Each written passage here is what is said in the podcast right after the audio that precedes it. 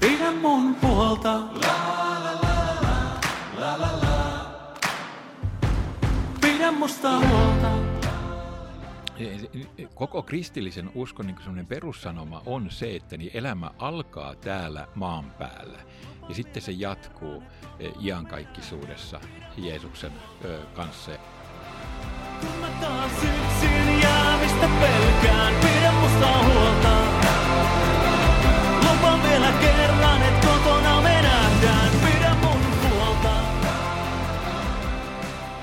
Tervetuloa Maata näkyvissä podcastien pariin.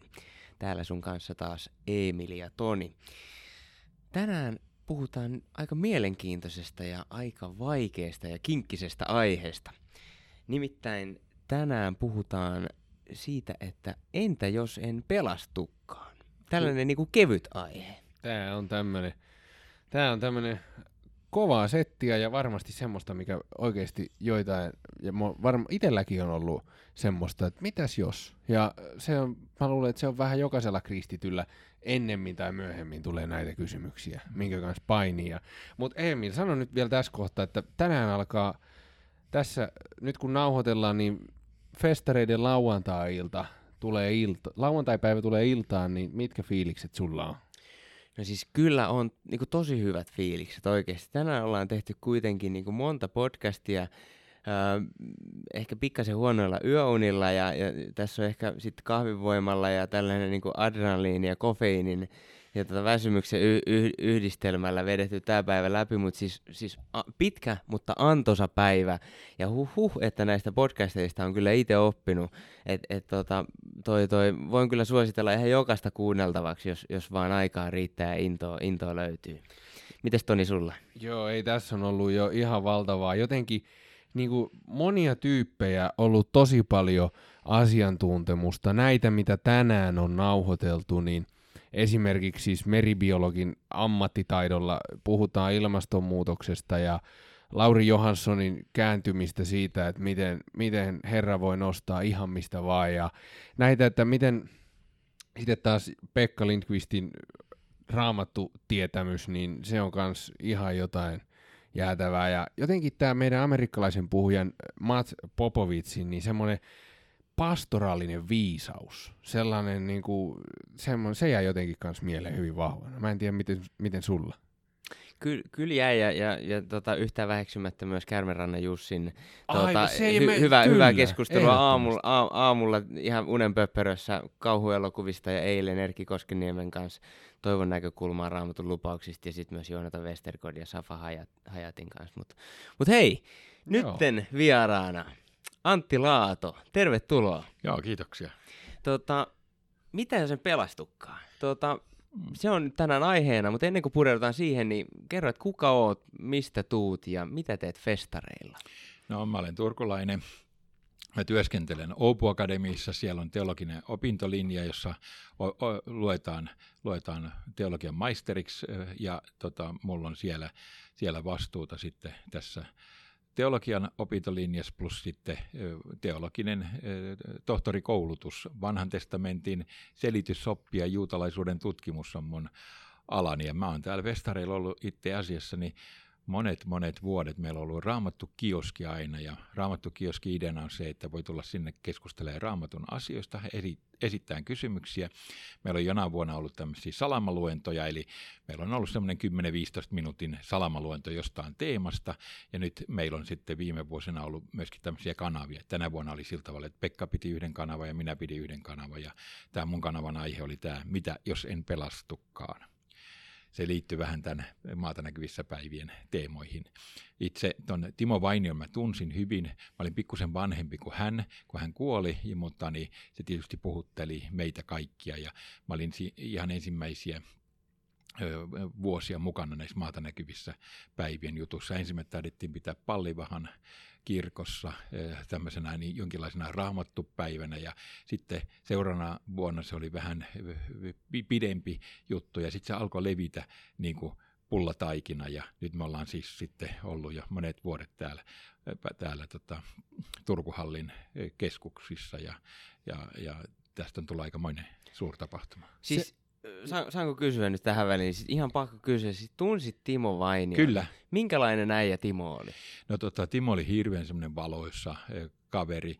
kaveri. Mä, mä en ollut siis, kun mä, mä, mä olin noin viisi vuotta vanhempi, niin mä en ollut ihan hänen niin semmoisia niin kaveripiirejä, mutta me, me käytiin usein Hämiksellä, Hämeenkaton vitosessa, nähtiin tois, toisemme erilaisissa tilanteissa. Hän oli aina semmoinen hirveän valoisa, iloinen ja, ja, ja koko ajan oli jotain niin kuin tapahtumassa. Ja, ja sitten hänen isosiskonsa oli enempi niin kuin mun ikäiseni ja me, meillä oli, muistan, että me käytiin siis noissa ylioppi, evankelisissa ylioppilaissa. Timo oli silloin niin kuin tavallaan evankelisissa koululaisissa, mutta mut siinä oli myöskin paljon semmoista yhteistä hommaa ja, ja näin.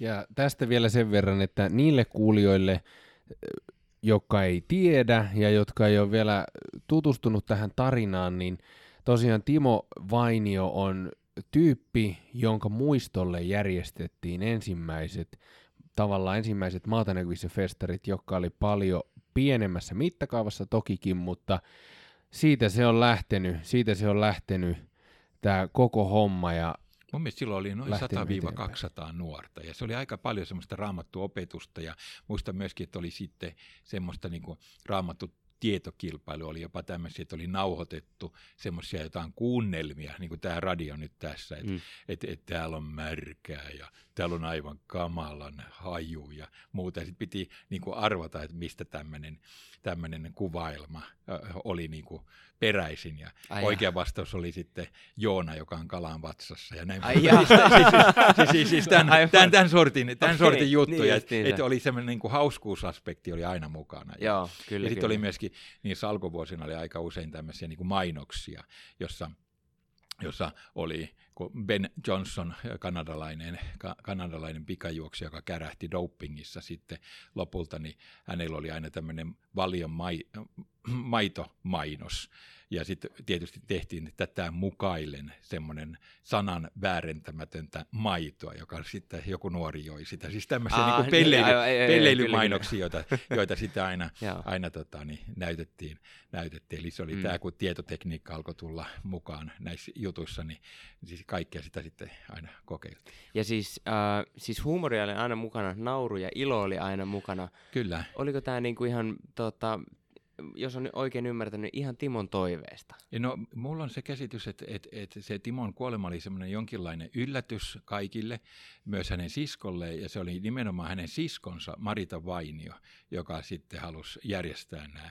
nämä. Ja siinä kerättiin hautajaisten yhteydessä kerättiin rahaa, ja ideana oli nimenomaan, että pidetään sitten ensi vuonna tämmöiset raamattupäivät tämän niin kuin Timon kuolin päivän muistoksia. Ja, ja sitten sen jälkeen se alkoi niin kuin semmoisena traditiona elää vuodesta toiseen ja, ja, ja, ja, ja se oli hauska nähdä, kun se kasvoi vähitellen. Että oltiin jossain vaiheessa, muistan, että siirryttiin Pallivahan kirkosta Puutarhakatu kahdeksaan Lutherkirkkoon ja sitten me oltiin vapaa-palokunnan, ei, ei se ollut vapaa, kun se oli siis Turun palokunnan tiloissa siellä jossain lähellä, lähellä tota, tota, kauppatoria. Ja, ja, ja, ja sitten jossakin vaiheessa mun mielestä se siirtyi sitten tänne, tänne, missä se nyt sitten ollut jo monet, monet vuodet. Tässä on jotenkin semmoinen, mä oon kuullut sen Timon Storin kanssa, mikä täällä Maatankyvissä festareilla joka vuosi kuullaan. Ja siinä se, että ilmeisesti siinä juuri vähän ennen kuolemaansa, niin se Timo totesi, että hän ajattelee, että kaikella on tarkoituksensa. Joo. Ja jotenkin mä en voi olla näkemättä semmoista valtavaa Jumalan kättä tämänkin tapahtuman yllä. Että mistä kaikki on lähtenyt, miten kaikki on jatkunut, miten vahvasti ollaan tämmöisen ilon ja sen suuren sanoman Jeesuksesta ympärillä. Ja nyt tänään, niin säkin, jota kuunte, joka kuuntelet tätä podcastia, niin sä saat olla osa tätä tarinaa omalla tavallaan. Tulla tähän, kuunnella podcastia ja hei, tuu ensi vuonna mukaan maatanäkyvissä festareille, niin pääset vielä oikein fyysisesti paikan päälle osaksi tätä isoa Jumalan työtä ja tarinaa. Onko Timo taivaassa tällä hetkellä? Joo, siis varmasti Jeesuksen luona odottamassa sitä, sitä ylösnousemuksen juhlapäivää. Ja mm. tota, koko kristillisen uskon niin perussanoma on se, että niin elämä alkaa täällä maan päällä ja sitten se jatkuu eh, iankaikkisuudessa Jeesuksen kanssa ja Jeesuksen yhteydessä. Ja, ja voidaan sanoa, että jos joku miettii sitä, niin että oli, oliko se hirveän epäreilua, että Timo kuoli jo 17-vuotiaana vuotiaana ja hänellä olisi ollut paljon elämää edessä, niin, niin kristillisen uskonnäkemyksen mukaan on niin, että niin, kun elämä alkaa täällä ja se jatkuu, niin ei Timon elämä millään tavalla päättynyt. Se on vasta alkanut. Ja, ja, ja se kristillinen toivo on nyt juuri siinä, että niin, että niin, kun sä sanoit hienosti, että kaikella on tarkoituksensa, niin Jumala kyllä suunnittelee myöskin tällaisia tapahtumia sillä tavalla, että, niin, että niin nuoren uskovan ihmisen kuolema kirkastaa sitä Kristuksen kuoleman voittoa ja ylösnousemustoivoa ja se antaa merkityksen sille, että joka ikinen nuori joutuu kerran joka tapauksessa sen paikan eteen, että elämä päättyy ja silloin pitää tietää, että kenen seurassa se päättyy ja missä on sitten elämisen toivo sen jälkeen. Ja Timon tarina niin kuin tässä, niin, tässä niin on, on mahtava esimerkki siitä, että, niin, että niin meitä tosiaan kutsutaan, kutsutaan niin kuin elämään, elämään niin kuin ikuisesti, eikä vaan aloittamaan täällä ja päättämään täällä, vaan aloittamaan täällä ja jatkamaan siellä.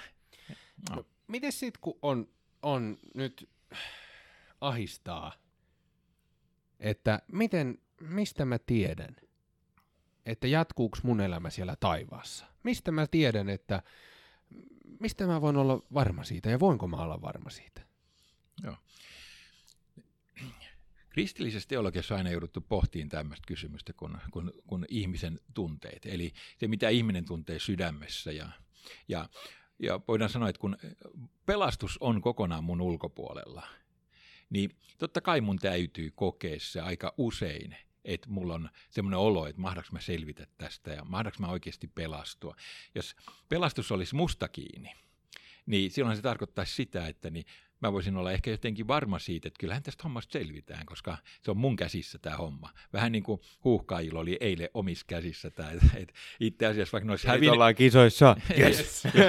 no niin, et, mutta vaikka ne olisi hävinnyt eilisen pelin, niin jokainen suomalainen tajuaa, että, että niin Italia voitti ja samoin Armenia voitti. Eli me oltaisiin joka tapauksessa, ei kun anteeksi, Armenia hävisi, niin se oli, niin me oltaisiin joka tapauksessa kisoissa, vaikka oltaisiin saatu turpiin 3-0 eilen. Ja, mutta et, mutta että, niin, mutta että se ajatus siitä, että, että, että onko tämä homma mun käsissä vai Jumalan käsissä, niin on aina ajateltu niin, että niin oleellista ei ole se, mitä mä tunnen sydämessä, vaan oleellista on se, mitä Jumala tuntee sydämessään. Ja koko usko lähtee niin kuin liikkeelle siitä, että siinä ihminen, kristitty ihminen opettelee siirtämään painopisteen omasta sydämestä Jumalan sydämeen. Uskon sitä, että, niin, että niin ihminen näkee, että hänellä ei ole mahdollisuuksia selviytyä kuolemasta, mutta usko kiinnittyy just Jumalan lupauksiin ja katsoo ja näkee uskon silmillä, että Jumalalla on mahdollisuuksia pelastaa mut ikuiseen elämään. Ja tämä on se, mitä niin kuin kristitty nuorikin saa opetella. Ja kun hän lähtee uskon tielle, niin tämä on oikeastaan se e, yksi ja sama läksy, joka toistuu eri tavalla ja se syvenee elämän aikana. Ja se on yllättävän hieno asia, kun sen oppii niin kuin enemmän tajumaan sen, että Jumalan sydämessä asiat on kunnossa, mun pelastus on kiinni siitä, mitä Jumala tuntee sydämessään. Sä, nyt mielenkiintoisesti tuossa kiteytit niin kun, tota, uskon taipaleen tota, ydintarkoituksen. Jos nyt tiivistän sen oikein, niin siis ajatus siinä, että painopisteen siirtäminen mun sydämestä, mun tunteista Jumalan sydämeen ja Jumalan tunteisiin. Joo. Eli siis niin kun, oikeastaan tämä prosessi kiteytyykin tälleen niin kun, tämänhetkisen niin kuin individualistisen maailman niin kuin täysin vastoin niin kuin sitä ajatusta Joo. siitä, että et, et minä en he olekaan tässä se muuten se juttu, vaan se on itse asiassa sittenkin Jumala. Joo, eli, eli mun, mun tyttäreni just julkaisi levy ja siinä hän lauloi sen itse asiassa tänään täällä maata näkyvissä päivilläkin, Debi. Joo. Psalmi joo. 139, jossa että jos ajatellaan, että ihminen ottaa raamatun esiin ja ajattelee, että nyt mä tutkin, että millainen Jumala on ja mä otan selvää siitä, että kuka Jumala on ja mitä hän haluaa, haluaa mulle sanoa ja muuta ja mä selvitän sen ja niin poispäin. Ja sitten hän ottaa psalmi 139, joka alkaakin sanoilla, että sinä tutkit minua Jumala, sinä tunnet minut. Istunpa tahi, tahi makaan, sinä sen tiedät. Kaikki minun tieni on sinulle tutut ja ajatukset ovat tutut. Eli, eli se ajatus yhtäkkiä siirtyykin siihen, että minä yritän selvittää, kuka Jumala on, ja mä löydänkin yhtäkkiä raamatun tekstissä sanoman, että Jumala tietää ja tuntee, kuka minä olen. Ja Jumala tietää, minne minä olen matkalla, ja sitten siinä syntyy tämä rukous, että jos olen väärällä tiellä Jumalani niin ohjaa minut oikealle tielle. Ja tämä on se koko niin kuin, uskon semmoinen perusasia, että, että Jeesus on asetti pikkulapsen e, opetuslastensa eteen ja totesi, että kattokaa tätä lasta. Mä tapasin tänään muuten kaksivuotiaan Amelia Elisabetin, mun Aha. lapsen lapseni, ja, ja hänen ensimmäinen kysymyksensä oli, kun hän näki ukin, että missä mummi on, eli hän niin kuin, tajusi, että ukki ja mummi liittyy jollakin tavalla yhteen, ja, ja pikkulapsi, joka luottaa luottaa isään ja äitiin tai mummiin ja ukkiin, niin tämmöinen pikku lapsi niin kuin elämän asenteellaan opettaa jotakin siitä, mistä on kysymys. Pikkulapsi osaa, osaa huutaa apua, hu, huutaa, kun sylivauva on nälkäinen, vastasyntynyt on nälkäinen, niin hän huutaa. Ja mikä siinä on ratkaisevaa? Siinä on ratkaisevaa se, että hänen vierellään on rakastava äiti, rakastava isä, rakastava veli tai sisar, rakastavat isovanhemmat, jotka ottaa ja huolehtii hänestä. Ja silloin se painopiste on koko ajan siinä, että, että, niin, että niin, ö, kokemus on se, että niin joku toinen, joka rakastaa, on niin suuri, että pitää huolta. Ja, ja kun Jeesus opetti, opetti niin kuin tämmöisiä että sinapin siemenen verran, jos on uskoa, niin vuoret siirtyy ja hyppii paikalta toiseen, niin niiden tarkoituksena oli niin kuin tavallaan niin kuin poistaa ihmisiltä semmoinen niin oma semmoinen ajatus, että tämä on mun valinta, mun elämänkatsomuksellinen valinta tai filosofinen ratkaisu tai niin kuin mä valitsen poliittisen puolueen, niin nyt mä valitsen oikean uskonnon tai jotain muuta vastaavaa. Ei vaan kysymys on siitä, että Jumalan suuret teot tulevat julki. Ja tässähän tota, semmoinen opetus, joka varmaan monilla tulee mieleen rippikoulusta, on varmaan, varmaan moni saanut tämmöisen opetuksen, jossa Luther selittää kolmannen uskonkappaleen selitystä, minä uskon pyhän henkeen näin, että minä uskon, etten voi omasta järjestäni enkä voimastani uskoa Jumalaan, vaan pyhä henki on minua valaissut. Eli tämä ajatus siitä, että usko onkin yllättäen tämmöinen niin kuin Jumalan antama lahja, Jumalan synnyttämä lahja. Ja niin kuin mä tuolla kanavassa tänään puhuin nuorille, että ei meistä kukaan voi päättää, että parin päivän päästäni minä rakastun. Vaan kyllä rakkaus syntyy sillä tavalla, että se toinen persona jollakin tavalla kävelee vastaan ja se rakkaus herää tämmöisessä niin kuin vuorovaikutussuhteessa. Ja kun on kysymys Jumala suhteesta, niin ei meistä kukaan voi ottaa sitä uskoa itselleen, vaan se syntyy vuorovaikutussuhteessa suureen ihmeelliseen Jumalaan. Joo, ja jotenkin toi tuommoinen vuorovaikutus suhde ja rakkaussuhde. Miten sitten, jos on joku sellainen nuori, joka äh, nyt miettii, että vitsi, että hän haluaisi tällaisen jumalasuhteen. Mm. Miten hän voisi lähteä sitä rakentamaan? Joo, no sitten on tällaisia lupauksia, joita Jeesus antaa, että kolkuttakaa, niin teille avataan, etsikää, te löydätte ja anokaa, teille annetaan. Eli ajatus on nimenomaan se, että, niin, että, niin, että niin, ihminen niin kuin, oppii näkemään sen, että niin Jumalasuhde on sellainen, joka syntyy Jumalan voimasta ja silloin on mahdollisuus käydä sinne, missä on Jumalan sanaa esillä, missä Jumalasta puhutaan, keskustella muiden uskovien ja kristittyjen kanssa ja ottaa asioista selvää. Asiat syvenee, asiat kirkastuu ja, ja voidaan sanoa näin, että usein puhutaan myöskin Jumalan pyhän hengen välineistä, puhutaan armon välineistä, joita on Jumalan sana, kaste, ehtoollinen ja rippi, jossa saa tunnustaa siis synnit ja sitten saa synnin, vaku, syn, synni, synnin tunnustuksen jälkeen tämmöisen anteeksi antamuksen vakuutuksen. Esimerkiksi sanoilla poikani, tyttäreni, ole turvallisella mielellä, sinun syntisi annetaan sinulle anteeksi. Ja näillä armon välineillä tullaan ikään kuin, joskus sanotaan jopa näin, että tullaan niin kuin Jumalan pyhän hengen suihkun alle. Eli tavallaan niin kuin ollaan siellä, missä, missä pyhä henki voi puhua, vaikuttaa, syventää, herättää uskoa. Ja, ja silloin se on niin kuin, tällä tavalla ihminen pystyy tekemään, tekemään valintoja. Eli erakko, joka istuu oman tietokoneensa äärellä, ei koskaan kohtaa rakastaan, mutta sitten jos hän lähtee tutustumaan ihmisiin, kohtaamaan ihmisiä, niin hän voi siinä yhteydessä ihmisiä kohdatessaan löytää rakkaansa. Tässä on sama juttu. Jumalaa ei löydetä, jos ei hänen sanansa ja, ja, ja, ja seurakuntansa yhteyteen niin kuin tulla, tulla, mutta niin lupaus on sitten se, että niin pyhä henki vaikuttaa uskon missä ja milloin tahtoo. Tämä on suoraan meidän luterilaisista tunnustuskirjoista. Tämä on nyt tämmöinen teologinen nippelitieto, mutta sanottakoon se nyt tähän väliin. Se on musta hauskasti sanottu, että pyhä henki vaikuttaa uskoa missä ja milloin tahtoo. Mutta me tiedetään, että Jumalan pyhä henki on rakastava henki, niin kuin Jumala itse on, niin hän kyllä haluaa sen synnyttää. Että et tässä mielessä ollaan niin kuin hyvässä, hyvässä niin hoidossa. Et voidaan sanoa niin, että mennään sinne, missä pyhä henki toimii ja vaikuttaa, me ollaan hyvässä hoidossa ja siinä rakkauden ilmapiirissä syntyy jotakin hyvää, ainoastaan hyvää.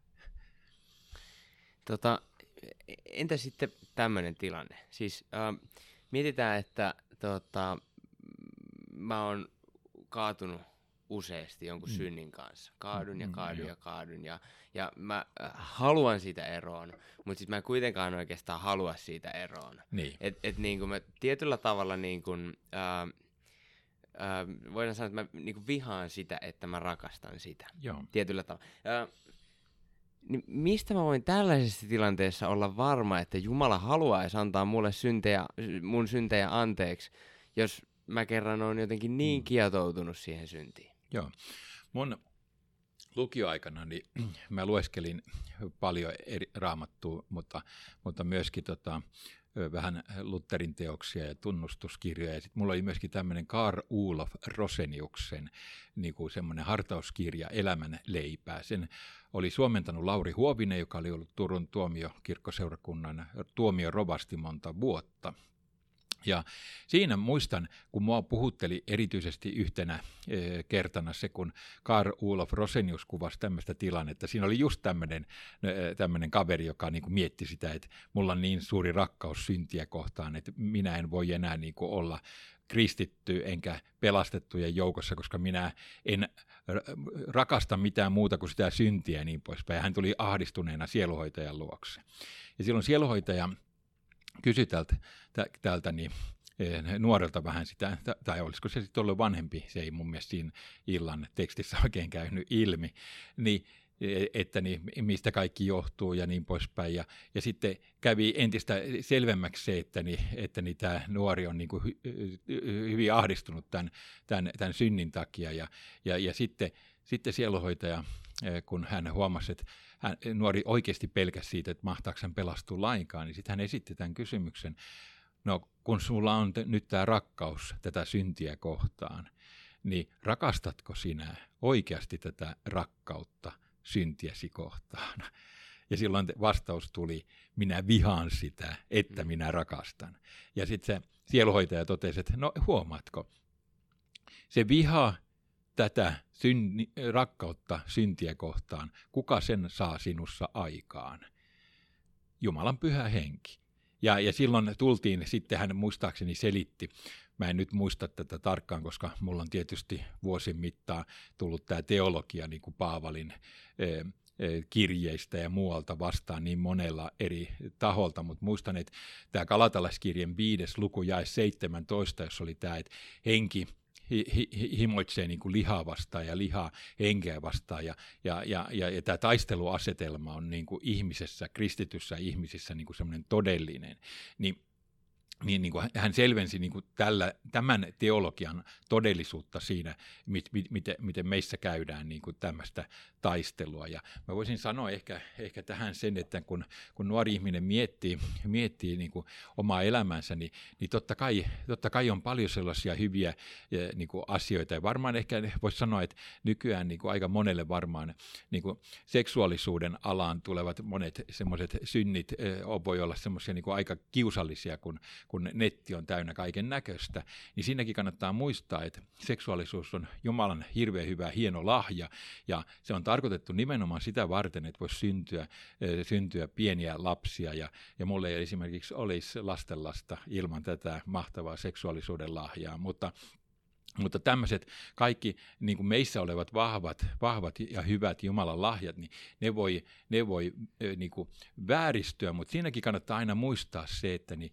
semmoiseen niin väärän syyllisyyden piikkiin ja piiriin ei kannata niin kuin jäädä, vaan aina, aina kannattaa muistaa, että, että kun me nähdään itsessämme esimerkiksi vahvaa seksuaalista vetovoimaa toisen sukupuolta kohtaan, niin siinäkin kannattaa aina muistaa kiittää Jumalaa. Sehän on hieno, upea lahja ja, ja, ja silloin niin kuin asettaa laittaa asiat niin oikeisiin mittasuhteisiin ja järjestykseen, että, niin, että niin missä, missä, missä mennään. Ja mä luulen, että siis tämän tyyppinen niin kuin, niin kuin taju siitä, että, että millä tavalla Jumala hoitaa meitä, niin, niin, niin se kasvattaa meissä myöskin semmoista niin kuin oikeata vastuullisuutta, mikä sitten voi olla hyvinkin tarpeellista, kun me me sitten vanhempina mennään avioliittoon ja perustetaan perhe ja meille syntyy lapsia ja pidet, jos Jumala suojaa, lapsista pidetään hyvää huolta ja sitten voi tulla näinkin iloinen päivä kuin mulla ja vaimolla, että meillä on lastenlapsia ja, ja se on tietysti varsin upea hetki. Ja tästähän tosiaan meidän introjaksossa Toni kert- jakoi, jakoi oman huolensa liittyen tähän tota, tota, seksuaalisuuden alueeseen. Toni, ker- Toni kertoi siis 15-vuotiaana pelanneensa kuollakseen sitä, että, että kuolee neitsyönä. Ah. Me, heitettiin, me heitettiin tällaista juttua, missä me Emilin kanssa puhuttiin, että mitä on meidän pelkoja ollut. Sellaisia. Joo, kyllä. Tämä oli mulle semmoinen 15-kesäisenä pelko, ja Emilillä taisi olla pimeän pelko. Kyllä, joo, mulla oli siis varhaisnuoruudessa oikeasti kyllä aika kova pimeä, ja, ja varsinkin niin yksin mm. jää, se, se, että jää yksin pimeään, niin kyllä se oli niin sellainen aika, aika pelottava juttu kieltämättä. Mites, tota... mites Antti Laato, mitä sä pelkäät? Tota, Joo, mä yritän nyt muistella mun nuoruutta, niin mä muistan sen, että mä tota, löysin muistaakseni noin kymmenvuotiaana isoäitini Ullakolta semmoisen hartauskirjan, joka oli kirjoitettu fraktuuralla. Ja mä opettelin lukemaan sitä fraktuuraa ja sitten myöhemmin mä tajusin, että se kirja on tosiaan Suomen luterilaisen evankelmiyhdistyksen kustantama. En mä, sitä, en mä siihen kiinnittänyt sen enempää huomiota, mutta se oli Hydenin armoa armosta ja mä Luin sitä sitten joka ilta ja usein oli äiti tai isä kuuntelemassa. He kertoi mulle myöhemmin, että se oli vähän niin kuin kohteliaisuudesta siinä alkuvaiheessa, Mut, mutta mä muistan, että, että se, se loi munhun semmoisen tietyn niin kuin, semmoisen uskon näkökulman ja, ja, ja jotenkin jostain ilmeisesti mä sain sen niin kuin aavistuksen, että, että pitäisi lukea niin kuin raamattua. Ja varmaan se oli joku niistä hartauksista, koska mä muistan, että mä pienenä poikana rupesin – rupesin lukemaan raamattua ja, ja jostain kumman syystä niin e, se ensimmäinen kirja, jota mä luin, oli ilmestyskirja. Ja voitte kuvitella, että... Aloitit niin kuin helpoimmasta niin, sitten niin, niin sanotusti. Niin. Voitte kuvitella, että jo, mä en ymmärrä, miten se meni niin, mutta että ilmestyskirjan ne monet visiot, niin ne oli tietysti aika semmoisia hurjia. Ja, ja mä muistan, että et, et mä, mä mietin esimerkiksi tämmöistä kysymystä, en mä tiedä pelkäsikö mä sitä millään tavalla aktiivisesti, mutta, mutta kun siinä puhuttiin ihmisistä, jotka eivät ole pitäneet vaarin vaatteista, ja, ja, ja, ja, ja siinä on siis tämmöinen, niin kuin, sehän on hengellinen teema, ja, siis, ja, ja, siis se, että niin kuin, mm. joo, ja tämmöisiä kaikki, niin mä muistan, että, että siitäkin, siitä, että, että mä, että mä niin otin sen hyvin niin kuin konkreettisesti e, esille, ja sitten tietysti tuommoiset niin kuin, jonkinlaiset visiot ja näyt, niin, niin mä, mä, mä muistan pohtineeni niitä ja, ja sitten sitten mulla on sellainen muistikuva, että olisi jossain jotain uniakin ö, ollut niin tähän liittyen pikkusen, mutta Mutta, mutta, mutta mun mielestä tässä oli siis semmoinen seuraus, että, että mä halusin ruveta käymään kirkossa ja mä pyysin äitiäni mukaan kirkkoon. Me oltiin semmoinen perhe, että meillä, me, me käytiin siis jouluna kirkossa, muistaakseni adventtina ja varmaan ehkä joskus pääsiäisenäkin. Meillä opeteltiin iltarukoukset ja näin, että meillä oli siis tämän tyyppinen niin kuin kristillinen kulttuuri, mutta ei ollut siis sillä tavalla niin kuin, semmoista niin kuin aktiivista joka sunnuntai kirkkoa mm. ja muuta. Mutta mä muistan tosiaan, että et, et, niin täälläkin, ja se on ollut hirveän hauska mulle, mulle sen takia, että mä muistan, että mä kuuntelin esimerkiksi Lauri Huovisen saarnoja. Hän jäi eläkkeelle silloin tietysti, tietysti kun mä, mä olin sitten, kasvoin, mutta että et, et, et mä oon ollut aika pikkupoika, kun mä oon nähnyt hyvin lähellä eläkeikää olevan Lauri Huovisen saarnaavan. Ja mm. tota, Tota, ja, ja sitten myöhemmin tosiaan, kun mä tajusin, että Lauri Huovinen oli ton, ton Roseniuksen elämänleivän. Niin, niin, mutta siis tämän tyyppisiä niin kuin, tilanteita, tilanteita mm. on, on niin kuin, ollut. Ja kyllä toi pimeä pelko on tietysti aina myöskin se, että musta on esimerkiksi vähän ikävä kävellä. Jos, jos mä käve, kävelen pimeässä metsässä, niin mä en koskaan tiedä, mitä se pimeys kätkee sisällään. Mm-hmm. Niin kyllä se on semmoinen, Joo, jostain se on jäänyt mullekin varmaan lapsuudesta tuommoinen niin kuin, pimeyden pelko jossain eh, niin kuin, niin kuin syvälle. Että kyllä, se, kyllä mä luulen, että se istuu aika monessa ihmisessä. Ja mä veikkaan, että senkin, senkin alta, ehkä en nyt ole, tämä on nyt taas tällainen niin keittiöpsykologinen niin lainaus viisaus, mutta voisin kuvitella, että siihenkin nivoutuu jollain tavalla epätietoisuuden pelko, koska mm. ei nähdä, ei, ei tiedetä, että niin. mitä tässä nyt sit seuraavaksi tapahtuu. Joo. En tiedä. Joo, ja sellaista sitten Yksi mielenkiintoinen teema raamatussa on vielä tämä aihe, kun tämmöinen pyhän hengen pilkka ja pyhähenkeä synti, synti pyhähenkeä vastaa, minkä Jeesus erikseen sanoo, että, että on yksi synti, mitä ei saa anteeksi, ja se on py, synti pyhähenkeä vastaan, pyhähengen pilkka, niin mistä mä voin tietää, että onko mä tehnyt nyt tämän? Että onko mä nyt tässä vai mikä tämä juttu on? Joo, semmoinen, muistan taas, että, että, että tämmöinen niin vanha sieluhoidollinen viisaus on ollut se, että jos sinä pelkäät tehneesi syntiä pyhähenkeä vastaan, niin voit olla yhdestä asiasta varma. Sinä et ole tehnyt syntiä pyhähenkeä vastaan. Ja se ilmenee hyvin nopeasti siinä, kun sitä pohditaan siis. Kun Jeesuksen varoittavat sanat tästä niin tulee, tulee sellaisille henkilöille, jotka rupes pilkkaamaan häntä, kun hän oli parantanut riivatun ihmisen ja ajanut riivatusta pois pahan hengen, niin häntä syytettiin siitä, että hän Persepulin eli riivaajien päämiehen voimalla tai, tai suostumuksellani ajaa näitä riivaajia pois, mahdollisesti itse ollen tämä riivaajien päämies. Ja silloin Jeesus niin kuin varoittaa, että kun Jumala tekee jotakin hyvää, kaunista, pelastavaa tekoa ihmiselle, pelastaa ihmisen niin kuin pahasta tilanteesta tai tällaisesta, ja jos sitä ruvetaan syyttämään, että se on niin kuin paholaisen teko, niin silloin se kaveri on niin syvällä niin kuin kiinni semmoisessa pimeydessä ja pahuudessa, että hän on vaarana, vaarassa niin kuin ajautua semmoiseen pimeyteen, josta ei ole paluuta. Eli pyhän hengen pilkka tarkoittaa juuri sitä, että ihminen ei enää niin kuin edes sydämessään koe pelkoa siitä, että hän voisi tehdä väärin tai voisi toimia Jumalan tahdon vastaisesti. Ja siinä vaiheessa, kun joku ihminen niin kuin pelästyy, että hän mahdollisesti on tehnyt syntiä pyhähenkeä vastaan, niin sehän tarkoittaa, että tämmöisellä ihmisellä on niin kuin arka tunto Jumalan sanan ääressä. Hän pelästyy, kun hän kuulee tällaisesta asiasta. Hän ei niin kuin, halua millään tavalla olla osallinen jostakin sellaisesta, jota ei anteeksi anneta. Ni, niin tämmöinen niin kuin, on minusta hirveän hyvä esimerkki siitä, että että, niin, että niin, nimittäin, nimittäin pyhän hengen pilkka tarkoittaa semmoista niin syvää paatumusta, josta ei ole niin kuin enää paluuta. Ja me ihmiset ei voida tietysti kenestäkään toisesta ihmisestä sanoa näin, mutta me voidaan ehkä aavistaa, että on ollut maailman historiassa henkilöitä, jotka on vähitellen vaipunut semmoiseen pimeyteen, josta ei ollut paluuta.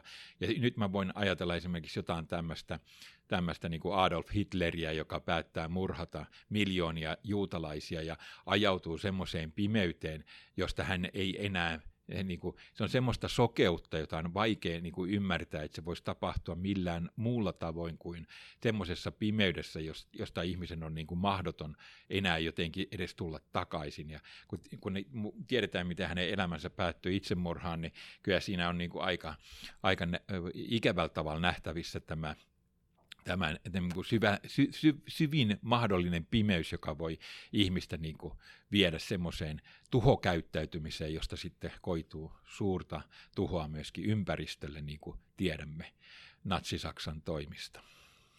Ja sitten myös tässä vaiheessa tietenkin hyvä, hyvä niin kuin palata pari podcastia taaksepäin ja muistaa, että tässä oli tota, vastapuolella pöytää Lauri Late Johansson, joka ajautui äh, tota, vankilakierteen kautta huumebisnekseen, äh, rikollisjengi NBK ja, ja sitä kautta tuli tappaneeksi kolme henkilöä mm. ja hänet Jumala nosti ja häntä Aivan. Jumala tällä hetkellä käyttää ja hän, hän, hänelle Jumala on antanut uskon, että et, niin kuin sanotaan, että et, et, tota, ihan yhtä kaukana ollaan Jumalasta niin kauan kuin Jeesus ei ole meidän sydämessä, mutta noin niin kuin inhimillisesti katsottuna, että jos näinkin syvältä voidaan nostaa henkilö, niin, niin niin tota, joo, kyllä siinä aika niinku, kyllä, tota, joo, ja turvallisin mielin voidaan olla kuitenkin niinku sen suhteen, että kyllä, kyllä Herralla on toivoa meitä, meitä kohtaan aika pitkälle.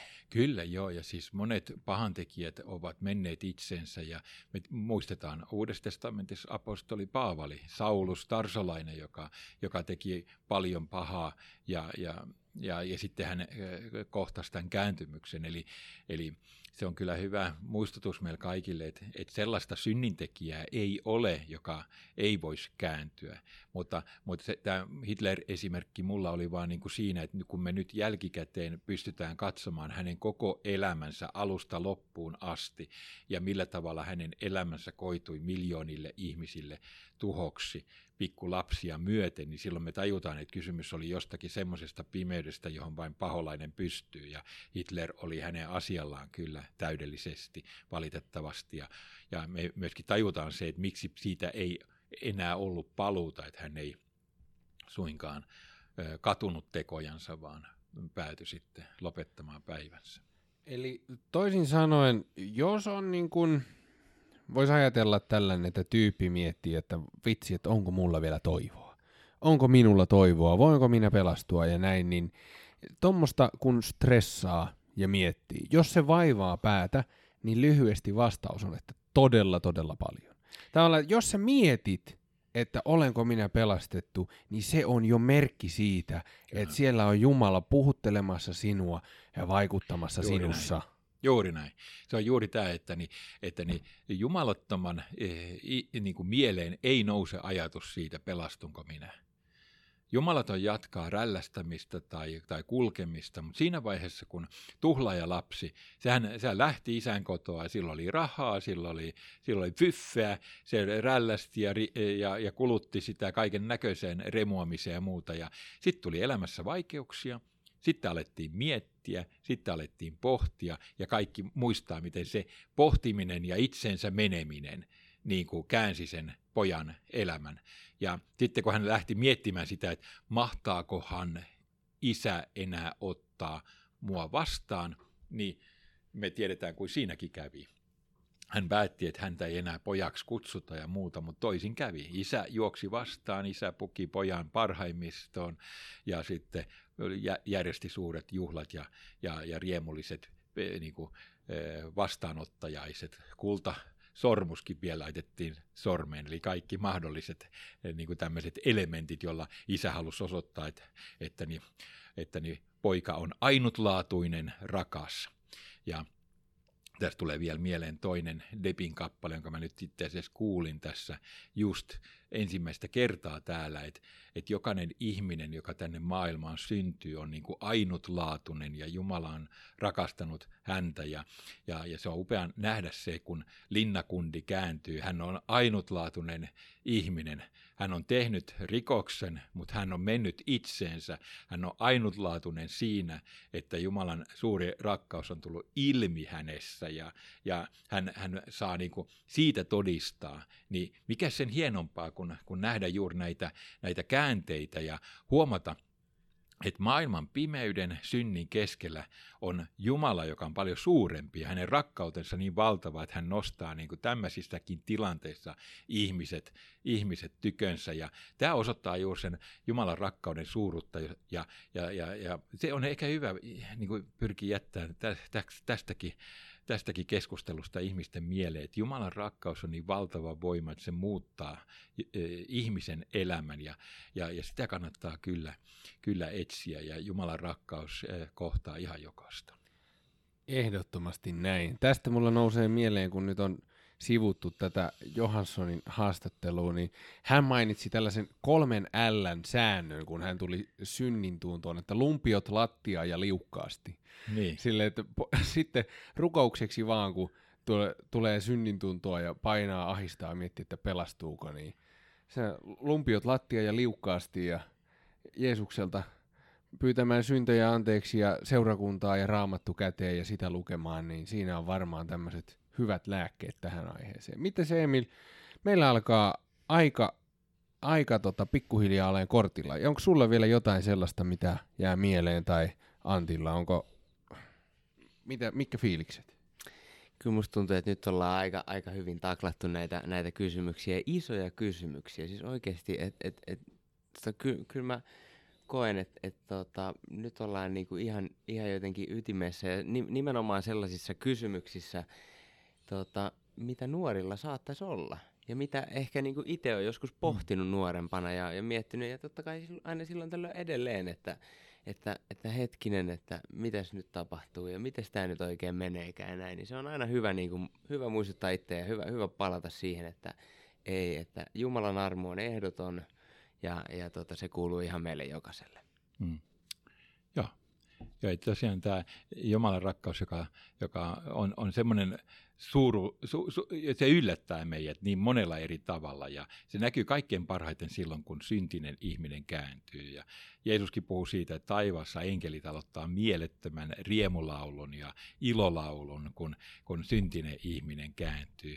Ja, ja tämä on, e, kristinuskon sanoma tulee näkyviin vasta silloin, ja erityisesti silloin, kun syntinen ihminen kääntyy ja tulee synnin tuntoa ja haluaa saada syntinsä anteeksi, koska silloin Jumalan rakkaus ilmenee valtavana voimavarana. Jumala antaa anteeksi, Jumala pyhän henkensä kautta uudistaa ja, ja, ja Jumala alkaa niin kuin henkensä kautta ylläpitämään uskoa tämmöisessä ihmisessä, että sinä olet ainutlaatuinen Jumalalle rakas. Mahtavaa, mahtavaa sanomaa ja Mä luulen, että meillä alkaa tältä erää podcast oleen taas, taas paketissa, ja sä tosiaan kuuntelit Maata näkyvissä podcastia, ja täällä sun kanssa oli Toni ja Emil, ja meillä oli vieraana Obo Akademista Antti Laato. Kiitos hei. Joo, kiitoksia. Kiitos, Hyvää kiitos. iltaa. Joo. Hyvää iltaa ja, tai päivää, tai koska ikinä kuuntelet. aivan Joo. niin. No niin, moro. Moi. Pidä mun puolta la la la. Pidä musta huolta. Kun mä taas yksin jäämistä pelkään. Lupa vielä kerran, et kotona.